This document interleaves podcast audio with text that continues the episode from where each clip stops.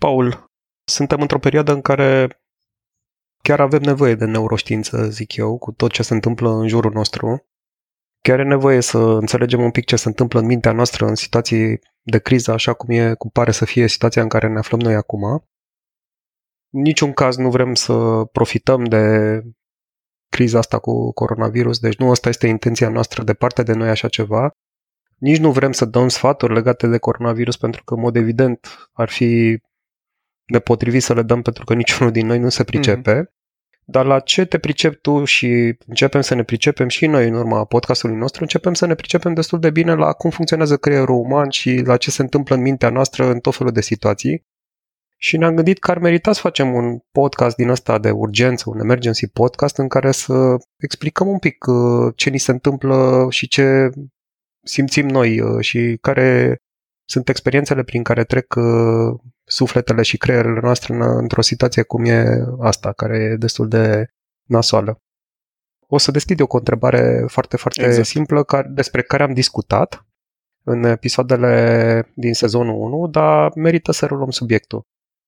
Cum reacționează elefantul în situații de criză și de ce preia atât de ușor uh, controlul? Ce se întâmplă în mintea noastră?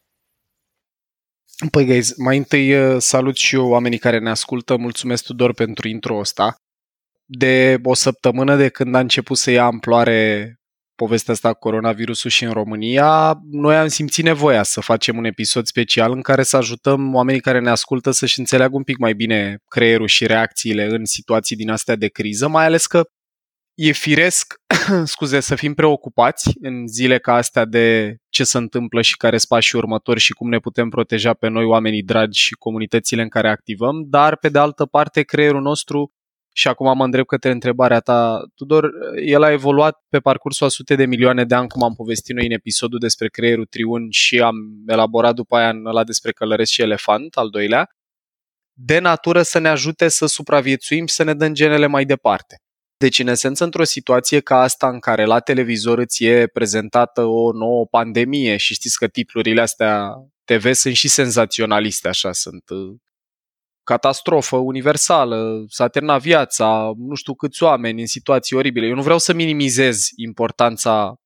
realității în care trăim, că e o situație gravă, e ceva ce trebuie să ne preocupe și trebuie să luăm măsuri, dar genul ăsta de titluri și expunerea permanentă la genul ăsta de informație, o să vorbim mai încolo în episod și despre ideea de zvonuri sau fake news și ce impact au ele în cum reacționează creierul nostru, ce fac e că ne invită să pierdem controlul funcțiilor superioare, călărețul practic pică sau slăbește, elefantul care s-a specializat în supraviețuire parcursul a sute de milioane de ani începe încet încet să preia controlul și aș vrea în deschiderea episodului ăsta să scot în evidență câteva lucruri care se întâmplă când preia controlul elefantul în contextul ăsta. Unul dintre ele, dragilor, e că uh, elefantul are focus pe termen scurt și rezolvă probleme simple. Elefantul e blocat în prezent și înțelege, memorează și rezolve probleme simple, în timp ce călărețul are focus pe, și pe viitor și rezolvă probleme complexe. Adică, în momentul în care ne speriem și la intersecția între sistemul nostru nervos endocrin și uh, sistemul imunitar apar mutări de energie către supraviețuire și regiunile astea subcorticale de care povestesc cu toată neurobiologia din spate, hormon de stres, cortizol, adrenalină, în esență încep să te gândești la ce poți să fac azi să trăiesc azi, nu te mai gândești la viitor, nu te mai gândești la consecințele acțiunilor tale pe termen mediu-lung, și, și mai interesant, cortexul prefrontal, deci călărețul, partea cea mai evoluată din neocortexul nostru, cortexul prefrontal, e implicat în mai multe lucruri, dar două dintre ele pe care aș vrea să le aduc în discuția cu vreo două, trei, sunt așa. Empatie. Deci în momentul în care intri în panică și te duci la farmacie, în loc să-ți vină să empatizezi cu oamenii de acolo și să ai o atitudine blândă, bună, îngăduitoare și de camaraderie cu oamenii care și ei vor să protejeze, e o posibilitate mare să începi să te uiți la ei ca la rivali și care reușește să ia mai mult și să ai o interacțiune mai degrabă agresivă cu ei, pentru că pică călărețul cu funcția asta a empatiei. Pică, dragilor, moralitatea, moralitatea în, în exerciții sau în experimente care implicau a lua decizii cu focus pe ce e corect, ce e drept, ce e moral, regiuni corticale, cum ar fi cortexul prefrontal, sunt implicate și în momentul în care te sperii și intri în panică, moralitatea pică. E exemplul la bun din filmul The Life of Pi, cu povestea omului care știți că a ajuns să fie izolat pe o bărcuță cu animale sau în versiunea reală cu oameni. Și noi când ne simțim în pericol, cam începem să ne mâncăm între noi. Și ce vreau eu să aduc în discuție la începutul episodului este e că da, virusul ăsta e o amenințare reală, e ceva ce merită să luăm în calcul și să avem grijă cum ne protejăm ascultând oameni care au expertiză medicală, dar există un risc mult mai mare ca având reacții iraționale pe fond de panică în virtutea biologiei noastre să facem mult mai mult rău decât bine. Adică să ajungem să ne facem rău unii altora în mai multe moduri decât ne imaginăm, acționând din frică și din panică cu viziune pe termen scurt, fără moralitate, fără empatie, fără capacitatea de a ține cont de impactul acțiunilor noastre pe termen mediu lung. Și aici mă refer la golirea supermarketurilor, mă refer la uh, nebunia asta cu să cumpărăm 10 saci de hârtie igienică și așa mai departe. Paul, vreau să te întreb și eu, ce este panica din punct de vedere neuroștiințific? Cum se răspândește și de ce se transmite așa de ușor de la unii la alții? Păi, regilor, uh, noi în momentul în care ne simțim amenințați, apare o gradualitate în, uh, în, în modul în care elefantul începe să preia controlul. În momentul în care apar amenințări minore, cum ar fi, de exemplu, că se apropie un deadline la birou pe care nu reușim să-l ținem sau că vine o ședință și ne simțim pregătiți, se eliberează uh, hormonul ăsta numit cortizon sau cortizol, în engleză e cortisol, în română e cortizon, am mai povestit noi despre el la neurochimice și ăla îți dă o senzație de vigilență, de atenție și de uh, vigilență în relație cu potențiala amenințare. E același lucru pe care îl trăim, de exemplu, când mergem în vacanță într-o țară străină și mergem pe o stradă lăturalnică noaptea, e senzația aia din corp de vigilență. Asta e o reacție perfect firească în vremuri cum sunt astea cu virusul. E firesc să ai un nivel mai ridicat de cortizol în corp și să fii vigilent. După care, dacă amenințarea începe să fie percepută drept mai mare, și aici, na, televiziunile, publicațiile, titlurile senzaționale au, poate să, să-ți dea senzația că viața ți-e în pericol iminent, începe să se elibereze și adrenalină. Începe să, panica de pildă e momentul în care mai degrabă e eliberată adrenalină în organism și în momentul ăla toate resursele sunt redirecționate către funcțiile vitale. E mult de povesti neurobiologic aici, dar pe scurt începe să-ți bată inima mai tare, sângele pleacă de la extremități, merge către organele vitale, merg mușchii, încep să fie hiperactivați, să te ajute să fugi sau să te lupți, pentru că, iară, corpul nostru se pregătește în esență nu să se lupte cu o idee sau cu o patologie, un virus din ăsta de care ai nevoie de neocortex să înțelegi ce e, ci să pregătește să lupte cu o panteră. În momentul în care vezi o știre, cum că au mai apărut încă trei cazuri în București, dintre care unul e la tine în cartier, reacția pe care o poate avea creierul, nu e obligatoriu să o aibă, depinde cât de bine poți să te stăpânești și cât de rațional ești, cât de puternic ți-e călărețul, poate să fie să te îmbraci instantaneu, să alergi câte prima farmacie și să golești toate rafturile cu medicamente recomandate la televizor sau cu ce ai auzit că folosesc la spitalul cu tare sau cu tare. Deci panica, în esență, e momentul în care stresul atinge niște cote maximale, toate funcțiile vitale sunt prioritizate, dacă vreți, deci toată energia, toate resursele merg la funcții vitale, iar în momentul în care ești în pericol acut, iminent, nu ai nevoie să fii empatic, moral, să te gândești pe termen lung, să faci planificare sau problem solving sau alte lucruri de care în zile cum sunt astea ai nevoie mai mult decât oricând. Să poți să te gândești nu doar la a-ți fi ție bine pe termen scurt, ci la a te gândi că, ok, dacă ai cumpărat 100 de măști, e bine că tu ți-ai securizat uh, aspectul ăsta ție și familiei, dar e o probabilitate mare că dacă vecinii tăi n-au mai putut să cumpere că tu ai luat 100, dacă unul din ei se îmbolnăvește, o să locuiești după aia într-un bloc plin de oameni bolnavi și faptul că ai reacționat din impuls cu focus pe termen scurt fără să te gândești la alții, nu prea te ajută palpabil, nu e o chestie morală, e o chestie funcțională. Cam așa. Bun, și dacă, dacă tot am ajuns aici, bine, discuția noastră va continua, n-aș vrea să, să sar firul, dar dacă tot am ajuns și recunosc că sunt în stare de panică, ce aș putea să fac concret ca să-mi liniștesc un pic elefantul? Păi aici sunt mai multe de povestit. Sunt intervenții mai pe termen scurt și intervenții mai pe termen mediu, să zic așa. Pe termen scurt, una din cele mai utile lucruri pe care le putem face e să ne deconectăm de la lucru care ne dă starea de panică. Adică personal, eu ce aș face e că aș închide televizorul. Eu nu spun să nu ne informăm, pentru că e important pentru călărețul nostru să aibă, pentru elefant, scuze, e important să aibă certitudine și claritate. Dacă vă amintiți uh, din episodul despre butoanele SCARF, butoanele emoționale sensibile ale tuturor mamiferelor, dragilor, noi avem o nevoie de certitudine sau de familiaritate cu subiectul, deci e legitim să vrem să ne informăm. Problema e că elefantul nu are discernământ cu privire la de unde se informează și o să accepte cam orice poveste îi dă cu plus. Orice poveste pare suficient de simplă, memorabilă, neașteptată, sunt mai multe criterii care fac o poveste memorabilă, nu o să intrăm în asta acum, că avem un episod despre povești care vine în sezonul 2. Dar pe scurt, nevoia de informare e bună și merită adresată pentru că ne va ajuta să ne liniștim emoțional, în linie cu ce ai întrebat tu, Dorin. Deci să ne informăm, să ne apăsăm certainty și relatedness pozitiv, certitudine și familiaritate, să ne familiarizăm cu situația. E bine, dar aici e foarte important să participe și călărețul și să aleagă surse de informare oficiale și certificate. Pentru că, de exemplu, citeam ieri că în China au murit 200 și ceva de oameni sau așa ceva care au consumat alcool, că au zis ei că în alcool nu trăiește niciun virus, deci hai să bem acolo, eu, dacă ai fi unul din oamenii ăștia, de exemplu, acolo elefantul tău care trăia mult stres, anxietate, poate chiar panică,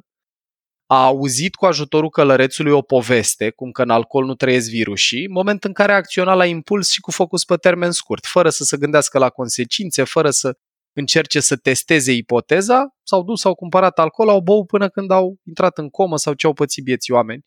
și au murit din altă cauză cu totul. E cam ca la cutremur cumva ce se întâmplă acum. Sigur cum cutremur e nasol și că e, există o probabilitate sau o, o posibilitate să-ți pierzi viața sau să te lovești, dar dacă te arunci pe geam de la etajul 4 încercând să salvezi viața, că știi că stai într-un bloc vechi, probabilitatea să mori e mult mai mare decât dacă rămâi în blocul respectiv și te păzești sau te adăpostești sub un obiect uh, zdravă în, în cazul în care pică tencuială, pereți sau altceva. Cam așa e și aici. Episodul ăsta are ca focus să ne ajute să înțelegem că, ok, virusul e problematic, trebuie să facem niște lucruri, trebuie să schimbăm comportamente și mindset, dar e bine să ne înțelegem un pic hardul și softul, reacțiile, ca să nu le ca să nu luăm decizii care ne fac mai mult rău decât bine. În afară de informare, ca să mai pun pe masă repede două idei. O, un lucru, dragilor, foarte, foarte valoros, probat neuroștiințific pentru creșterea imunității, e somnul. În sezonul 2 noi o să avem un episod întreg despre asta, dar pe scurt, Matthew Walker, în cartea asta Why We Sleep, un neurocercetător britanic care a scris o carte foarte, foarte amplă, cred că e cea mai amplă carte pe care am uh, descoperit-o despre somn. El e sleep researcher, cercetător în zona asta spune așa că dacă dormim minim 7-8 ore pe zi, minim 7 de fapt, cu ținta spre 8, 8 și ceva, și la adulți și la copii. Deci uh, intervalul ăsta de 8 ore uh, e un mit că în viața adultă ai nevoie de mai puține ore de somn. Nu. La nivelul creierului ai nevoie și a sistemului imunitar, ai nevoie de 8 ore de somn, doar că e posibil să nu mai poți să le obții copii care țipă, joburi la care trebuie să ajungi de dimineață, multă treabă când ajungi seara acasă. Deci somnul, dragilor, e unul din cele mai puternice și la îndemână instrumente pe care le avem ca să ne creștem sistemul imunitar și nu numai, ci și să întărim călărețul, pentru că somnul ne reface, dacă vreți, nivelul de energie psihic și dă călărețului capacitatea și când se sperie elefantul și când trăim amenințări, se eliberează hormon de stres, să ne reglăm mai repede. Pentru că neocortexul nostru, un alt lucru pe care îl face e că participă la reglarea fricii. Și somnul ne ajută să ne revenim mai repede când ne speriem și să ne creștem sistemul imunitar. Iar a treia și ultima recomandare în momentul ăsta este uh, să practicăm tehnici de respirație, care înseamnă să tragem aer uh, adânc în piept, deci respirație uh, abdominală, nu doar toracică, să trimitem aerul până în zona abdomenului, cum respiră bebelușii. De pildă, că la ei când respiră ați văzut că se vede și burtica acum merge în sus și în jos, nu doar pieptul, cum e la adulți care respiră foarte sacadat, și expirația să, să fie mai lungă decât inspirația. Dacă practicăm, să zicem, un 5-10 minute de astfel de respirație, ni se activează o ramură a sistemului nervos autonom care se cheamă ramură parasimpatică, care uh, e ramura pe care neurocercetătorii o numesc rest and digest. E aceeași ramură care se activează după ce mâncăm, când apare starea de somnolență, și aia practic ne bagă într-o stare de relaxare și de refacere. Un indicator bunicel că suntem activați simpatic, adică ramura diametral opusă, e dacă simți că îți bate inima cu putere, îți crește pulsul, ca atunci când te pregătești să fugi sau să te lupți, și respirația este rapidă și sacadată. Deci 10 minute când trăim o situație care ne amenință, și asta nu e valabil doar în contextul virusului, e valabil și în contexte cotidiene, la birou sau acasă sau în trafic, poate să facă o mare, mare diferență cu privire la care parte din creier deține controlul. 10 minute de astfel de tehnică de respirație poate să mute energia înapoi de la elefant la călăreț. Paul? Toate sfaturile astea par foarte practice și mă gândesc că sunt mai bune decât consumul de vitamina C, de exemplu. La un moment dat umblau un zvon că vitamina C te-ar ajuta foarte tare să-ți crești imunitatea. Mm-hmm. Ne poți spune un pic cine generează zvonurile astea și de ce se răspândesc ele așa de repede? Dragilor, uh, foarte mișto întrebare și noi nu avem expertiză pe a spune dacă vitamina C ajută sau nu și dacă e bine să consume asta acum sau nu, dar ce merită să înțelegem despre cum funcționează mintea noastră, pentru că elefanțelul nostru are nevoie de certitudine și are nevoie de claritate. Când apare o chestie de asta nouă și amenințătoare, că virusul ăsta bifează mai multe lucruri de natură să capteze atenția elefantului. De-aia tot Facebook-ul și toate televizoarele și toate canalele comunică despre asta. Unul la mână e că ne afectează viața, lucru care ne, ne poate pune viața în pericol sau respectiv sănătatea, iar asta captează tare atenția oricărui sistem limbic. Apare activare în amigdală, amigdala știți voi care are relația mutuală exclusivă cu călărețul și practic când apare o veste care poate să spună viața sau sănătatea sau bunăstarea în pericol, captează atenția automat. Televiziunile de știri știu chestia asta, de-aia știrile alea seara sunt cum sunt. No. Acum, în momentul în care elefantul a căpătat interes pentru un subiect, în mod particular știți că el are focus pe negativ, deci subiectele astea amenințătoare îi captează atenția mai mult, o să-l pună pe călăreț ca să se regleze emoțional, să inventeze povești sau să caute fire narrative care să explice sau să justifice ce se întâmplă. Și atunci, nevoia noastră de a consuma zvonuri și povești despre orice lucru pe care îl găsim amenințător E o nevoie biologică în esență, pentru că în momentul în care apare o amenințare și nu știi nimic despre ea, e mult mai mult stres în organism decât când apare o amenințare și știi lucruri despre ea, pentru că asta ne dă o senzație de control. De aia, de exemplu, dacă ne sunăm copilul cât e la școală, să zicem, sau când iese de la școală și nu ne răspunde la telefon, în loc să putem tolera emoțional starea aia de incertitudine, bă, nu știu ce s-o fi întâmplat cu el, trebuie să mai încerc, dar realitatea factuală e că nu știi ce se întâmplă, creierul nostru automat bagă în golul ăla de cunoaștere o poveste. Povestea poate să fie negativă, gen a dat, Doamne ferește, mașina peste el, a luat duba neagră sau altceva, sau poate să fie o poveste care să te regleze emoțional pozitiv, respectiv probabil că e cu vreun prieten în oraș, nu și-a auzit telefonul sau poate încă la ore sau poate e la antrenament la fotbal sau la basket sau la tenis sau la volei sau ce joacă. Deci, nevoia creierului nostru de a umple golurile de cunoaștere cu povești este resortul psihologic și neuroștiințific care explică de ce simțim nevoia să consumăm zvonuri. Acum, cine le pornește, guys, nu am competența să-mi dau cu părerea despre asta. Putem să intrăm în teorii conspirative de la, nu știu, firme care vor să profite de pe urma epidemiei ăsteia și așa mai departe, dar nu e treaba noastră să ne dăm cu părerea despre asta. Cert e, creierul nostru are nevoie să umple goluri de cunoaștere cu fire narrative, cu povești. De asta avem povești despre ce se întâmplă după ce murim, de asta avem povești despre bine și rău, povești universale despre care o să povestim mai mult în uh, sezonul 2 cu Cristi. Acum, aplicat în contextul virusului, ideea e să îi dăm elefantului cu ajutorul călărețului un fir narrativ cu care să se regleze emoțional, Dar e bine ca poveștile astea să ni le alegem din surse oficiale și de încredere, nu de pe site-uri anonime sau mesaje aleatorii pe Facebook. Putem, de pildă, când vedem o informație care ne captează interesul, cum e asta cu vitamina C, să vedem dacă mai apar încă vreo două, trei surse care să o confirme. În jurnalism era ideea asta, că trebuie să ai minim trei surse ca să poți să publici ceva la un moment dat. Trei După surse aia, independente. putem să vedem care e reputația surselor. Exact. Mulțumesc, Tudor. Exact. După aia poți să vezi cât de credibilă e sursa, că una e dacă apare pe Hot News sau pe Digi24 sau nu știu, pe Republica sau site-uri care mai degrabă au conținut de calitate și validat, și alta e dacă apare pe un site anonim, blogspot.com sau WordPress sau mai știu eu ce. Nu le decredibilizez pe astea, spun doar că trebuie să testăm informația. și un alt lucru care poate să ajute mult în perioada asta este, dragilor, să avem focus pe a avea încredere în oameni care cu asta se ocupă. Adică părerea unui prieten care și-a luat 10 saci de hârtie igienică și a băut el niște pălincă că în alcool nu trăiește nimic, nu e la fel de avizată cum e părerea unui medic care chiar dacă ne va spune ceva ce nu ne place, că și asta e un lucru de luat în calcul, că elefantul are inclinația să creadă informații care confirmă ce crede deja. E principiul ăsta de psihologie, biasul ăsta cognitiv, care se cheamă confirmation bias. Adică dacă eu cred că virusul ăsta e doar o altă răceală, ceea ce nu e, dacă ne informăm și citim, nu este doar o altă răceală sau o gripă, e ceva semnificativ mai periculos,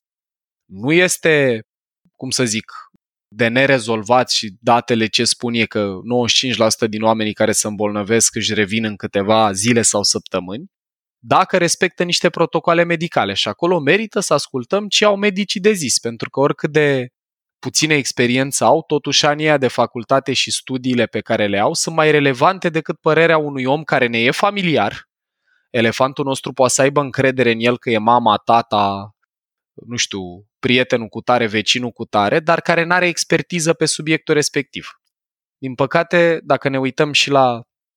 cine e președintele Statelor Unite, e dovada clară că elefantul nostru nu prea ține cont de expertiză așa mult, ține cont de familiaritate, cum ne sunt apăsate butoanele emoționale de persoana respectivă, dacă ne confirmă ipoteze în care credem deja sau nu. Deci, toată discuția aia la a ține călărețul puternic, cu somn, cu tehnici de respirație, cu nutriție, cu mișcare fizică, toate lucrurile care ne ajută să avem călărețul zdravăn, zilele astea sunt mai importante decât oricând, pentru că e cel mai bun moment să luăm decizii și cu călărețul, ajutându-l să participe cât mai mult la procesul de luare a deciziilor. Aș avea și eu, Paul, ceva de întrebat, dar prima oară vreau să îți spun că da, și eu simt la fel, adică e o întreagă mișcare antivaccinistă, de exemplu, care funcționează exact pe biasuri de genul ăsta, mm-hmm. adică pe ce spun alții, pe amenințarea unor, nu știu, cabale mondiale alcătuite din companii de farma, pe tot felul de lucruri de genul ăsta. Și într-adevăr pare că elefantul, uh, apropo de ce spuneai tu într-unul din episoadele din sezonul 1, aproape sigur toate deciziile le cam ia elefantul și mai puțin uh, călărețul, așa cum ne-ar, ne-ar plăcea nouă să credem despre noi. Dar vreau să întreb de fapt altceva care uh, are legătură cu un pic cu situația care, care se întâmplă acum. Uh, una dintre metodele principale care am văzut că a domolit un pic răspândirea și incidența corona în populație, am văzut că funcționează asta și în China, a funcționat asta și în China foarte bine, și așteptarea e ca treaba asta să funcționeze și în Italia și și noi ne chinuim cumva să oprim oamenii care potențial uh, vin din străinătate să-i oprim în carantină sau în autoizolare. Una din metode uh, este să practicăm ceea ce mhm. americanii numesc social distancing, adică să rămânem acasă pe cât posibil și să ieșim cât mai puțin în lume. Ce efect ar putea să aibă social distancing-ul ăsta asupra noastră ca indivizi? Adică o să stăm închiși în casele noastre, o să stăm mult timp, adică peste timpul normal pe care l-am stat poate în timpul săptămânii, nu mai stăm 4-5 uh, ore uh, seara acasă, ci o să stăm 24 de ore de zile, 24 uh, de ore pe zi închiși în casă. Ce se va întâmpla cu noi? Cum, cum, care sunt mecanismele? Apare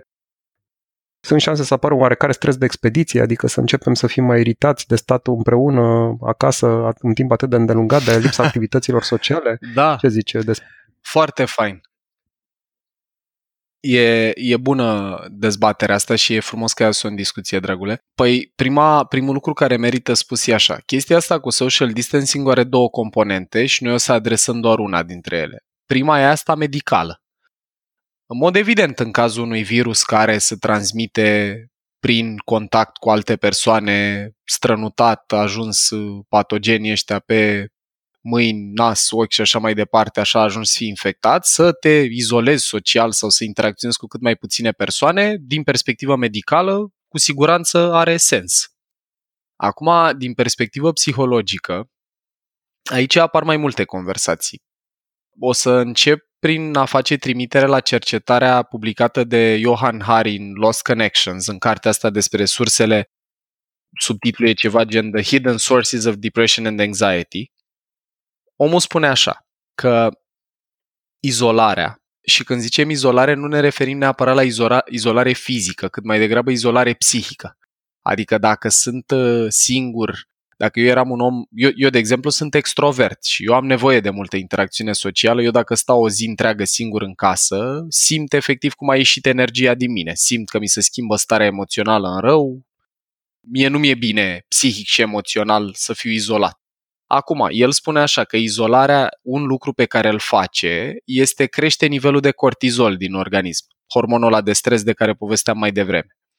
Dragilor, cortizolul în momentul în care e eliberat slăbește sistemul imunitar pentru că el era eliberat ca să te facă vigilent, să te aperi cu, să, să, să te ajute să te aperi și să supraviețuiești unui stres acut. Acut înseamnă pantera care sare după tine din tufișuri și în momentul ăla nu era util să-ți meargă sistemul imunitar în parametrii optimali. Era util să meargă toată energia, toate resursele la funcțiile de bază să scap de panteră și după aia, când cortizonul era eliberat din organism, puteai să te focalizezi pe a te lupta cu virus și infecții sau alte lucruri. Deci izolarea, pe doveditele din cercetările publicate de Harry în Lost Connections, crește nivelul de cortizon care slăbește sistemul imunitar. Și au făcut și o cer- un, au, au, el publică sau, mă rog, face referire și la o cercetare clară pe subiect. Zice așa, izolarea afectează sistemul imunitar în sensul că oamenii care se simțeau izolați psihic și emoțional de alții erau de trei ori mai predispuși să se îmbolnăvească de răceală, cold virus. Nu cred că s-a făcut aceeași cercetare și cu virusul ăsta, că în mod evident nu au avut când să o facă sau nu era disponibilă, dar lucrul ăsta e clar. Când te simți izolat psihic și fizic de alții, și, scuze, nu fizic, psihic și emoțional de alții, slăbește sistemul imunitar, crește nivelul de stres din organism, crește reactivitatea emoțională, ești mai predispus să te îmbolnăvești. Lucru care, mă rog, e observabil într-un fel și la oameni în vârstă care sunt deconectați social în virtutea faptului că o mare parte din cercul lor social ori locuiește în altă parte, ori s-a stins, ori are alte priorități și nu mai au parte de la fel de multă interacțiune. Dar subliniez că nu e vorba despre izolare fizică. Că dacă, de exemplu, izolați la domiciliu fiind, interacționăm cu oameni, ieșim pe balcon, ne expunem la soare, conversăm la telefon, petrecem timp, de exemplu, în conferințe în care schimbăm idei și ne conectăm cu alții, psihic și emoțional poți să simți că ești conectat, chiar dacă fizic trebuie să stai trei săptămâni sau o lună mai degrabă departe de alții. Acum, recomandarea pe care eu aș face celor dintre noi care simțim că ne e afectată starea de bine de izolare, extroverților în mod particular, ar fi să o compensăm, dragilor, cu lucruri care știm că uh, ne cresc starea de bine, cum ar fi, de exemplu, activitatea fizică, mișcarea. Dacă avem oportunitatea să ieșim într-un parc în fața blocului sau să ieșim pe balcon sau să, uh, nu știu, mergem într-o zonă care nu e foarte populată, deci nu, invitația nu e să mergem într-o sală de sport populată cu încă 30-40 de oameni care își suflă unii altora în ceafă sau în față, dar o formă de mișcare e foarte sănătoasă pentru a ne crește starea de uh, bine și tonusul emoțional, care ajută la a lua decizii mai bune, mai raționale, la a ne păstra cumpătul, la a reacționa mai puțin din zona asta de stres, frică, panică și mai mult din zona de anticipare a potențialelor probleme, empatie, compasiune, moralitate. Acum, mai e un aspect pe care aș vrea să-l aduc în discuție în mod particular într-o țară cum e România noi, cum am povestit și în alte episoade, dragilor, cel țin în orașele astea mari, suntem un pic workaholici, așa, adică am povestit noi și la deturnare emoțională, la cum pică călărețul, povestei și tu, Tudor, episodul cu burnout-ul. Problema pentru oamenii care aveau un obicei emoțional din a munci de la 9 dimineața până la 9 seara, când sunt obligați să stea acasă, și vreau să aduc în discuția asta că face foarte puternic uh, subiectul podcastului nostru, e că e posibil să se confrunte cu tot felul de stări legate ori de propria viață, ori de partenerul de viață, ori de alte lucruri pe care, în mod normal, nu le trăiau pentru că se îngropau în muncă sau în activitate și cea mai bună strategie ca să nu simți lucruri e să muncești. Să faci tot timpul ceva ca să n-ai ocazia să simți lucruri. Și atunci e posibil, umblau glume de astea pe Facebook că o să crească rata divorțurilor. Eu n-aș merge în direcția asta, dar e posibil ca să fii izolat sau să fii obligat să petreci mult timp cu o persoană cu care, în mod normal, petreceai două-trei ore. Și și mai mult timp cu o persoană cu care, deși petreceai toată ziua, nu prea te conectai la ce simte și aici vorbesc de propria persoană. E posibil ca perioada asta care ne invită la a sta singur, la reflexie, la, mă rog,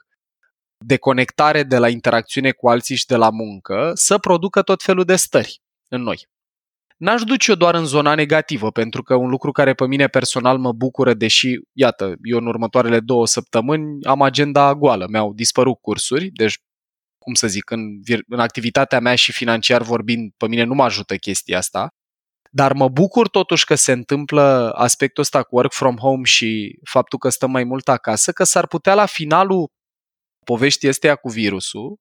să ne dăm seama că organizațiile n-au dat faliment pentru că oamenii au lucrat mai mult de acasă. Oamenii s-ar putea să-și dea seama că să petreacă mai mult timp cu familia e important și în afara unei crize de sănătate, cum e aspectul ăsta. Deci e posibil ca schimbarea asta în mediul exterior să ne oblige să ne modificăm un pic și niște filtre. Acum că modificarea lor nu o să fie un drum 100% plăcut și s-ar putea să iasă și emoții reprimate și mai puțin vesele în perioada asta de stat acasă, e posibil. Dar uh, eu mă aștept că vor exista niște transformări și în cum gândim și ce prioritizăm, atât individual cât și organizațional. Paul, aș vrea să spun așa mai spre încheiere că experiența comunicării cu tine și toate lucrurile care le-am învățat în ultima vreme și inclusiv subiectul care îl uh, discutăm astăzi pe mine personal, în momentele astea mă ajută enorm, pentru că datorită jobului pe care l-am și acum cu situația de relativă criză în care ne aflăm,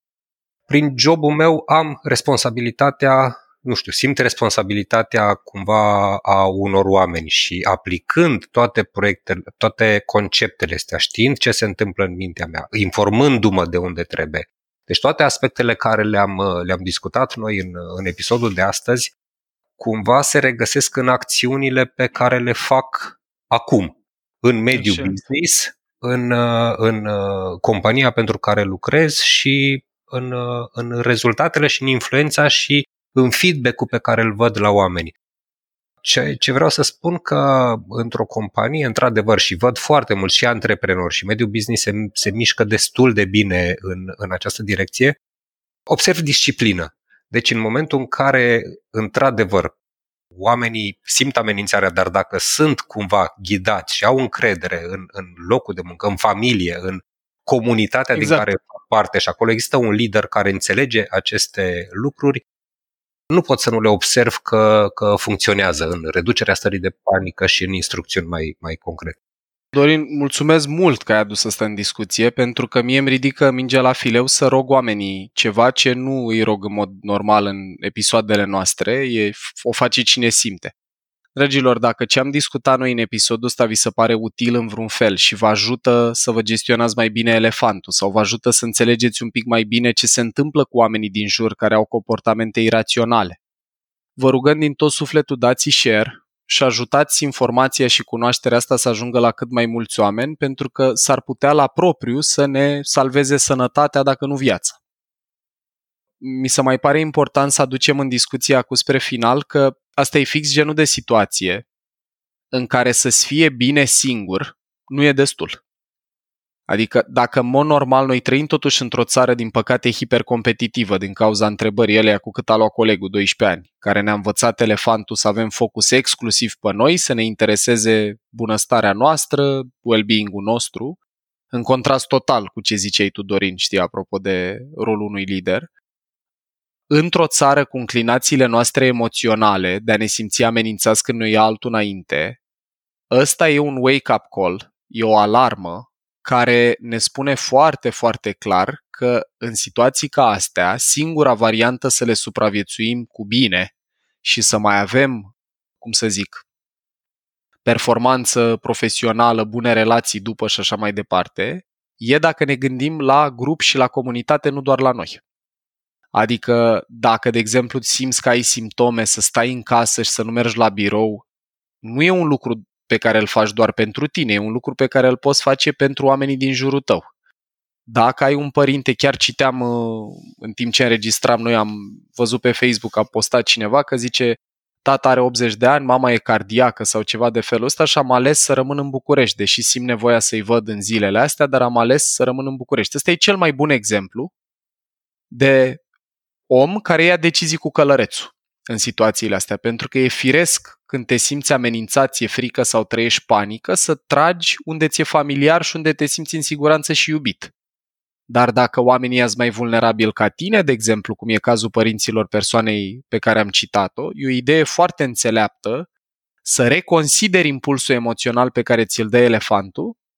și să spui eu să mai aștept un pic să văd ce se întâmplă, pentru că eu sunt în oraș în care sunt 48 de cazuri, părinții mei sunt într-un sat unde sau într-un oraș unde nu e niciun caz, nu e o idee bună și nu e o abordare rațională să merg acum acolo. Ăsta, exact despre asta e vorba. Deci, dragilor, dacă vi se pare util ce am povestit aici și credeți că mai mulți oameni trebuie să-și înțeleagă creierul și ce li se întâmplă în situații de felul ăsta, vă rugăm din tot sufletul, dați share sau faceți o sinteză cu ce vi s-a părut relevant în episodul ăsta și ajutați oamenii să înțeleagă ce se întâmplă cu ei, pentru că, na, din păcate, noi nu avem multă educație de felul ăsta, iar în situații ca astea, panica, preluatul ăsta control, a controlului total de către elefant, poate să facă mult mai mult rău decât virusul în sine. Și prin panică nu mă refer strict la comportamente de consum din astea iraționale, mai dau un exemplu fix izvorât din Italia. Uite, dacă eu am un elefant care e obișnuit că în fiecare miercuri merge la meci să joace fotbal cu băieții și a apărut un virus care e o amenințare abstractă în prima fază, e o chestie care nu mă afectează în mod direct, Păi unul din motivele pentru care oamenii nu s-au, obiș- nu s-au oprit din obiceiurile zilnice e că elefantul e marele fan al familiarității și face ce a învățat să facă în exact același fel cum l-a învățat să facă. Respectiv, dacă eu nu aveam un obicei să mă spăl pe mâini, mie nu o să-mi apară brusc un obicei din a face asta pentru că am auzit că a apărut un virus care se transmite așa. Sau dacă eu jucam fotbal în fiecare miercuri, când e miercuri, eu emoțional o să am impulsul și neurochimicalele mele vor striga, du-te și bagă fotbal. Astea sunt fix momentele când e foarte, foarte important să avem un călăresc draven care să țină cont de date oficiale și de realitatea situației și să poată să suprascrie impulsurile emoționale pe care elefanțelul ăsta bun și drag care ne-a ajutat să supraviețuim sute de milioane de ani nu e cel mai echipat să le ia, pentru că el știe să reacționeze la lucruri pe termen scurt, nu la lucruri pe termen mediu-lung. Mulțumim foarte mult, Paul. Da. Aș vrea în încheiere să le mulțumesc Ancăi și lui Tudor, noi ca și echipă, că ne-am, ne-am mobilizat un pic în vremurile astea să înregistrăm episodul ăsta de urgență și că l-am documentat și am muncit un pic în pregătire, deci mersi Anca, mersi Tudor. Și bineînțeles, multe mulțumiri lui Paul, care ne-a influențat de-a lungul timpului în mediul în care gândim, să ne înțelegem mai bine și ne ajută pe noi și comunitatea celor care ne ascultă să ne păstrăm călărețul sus și Ai, fantul puternic. Guys, eu vă mulțumesc și vă doresc călăreț și mai puternic decât de obicei și elefant înțelept, multă sănătate și să depășim cu bine momentele astea împreună, înțelegându-ne mai bine atât pe noi înșine cât și pe cei din jur. Vă pup, vă mulțumesc și abia aștept să ajungă informația asta la cât mai mulți oameni.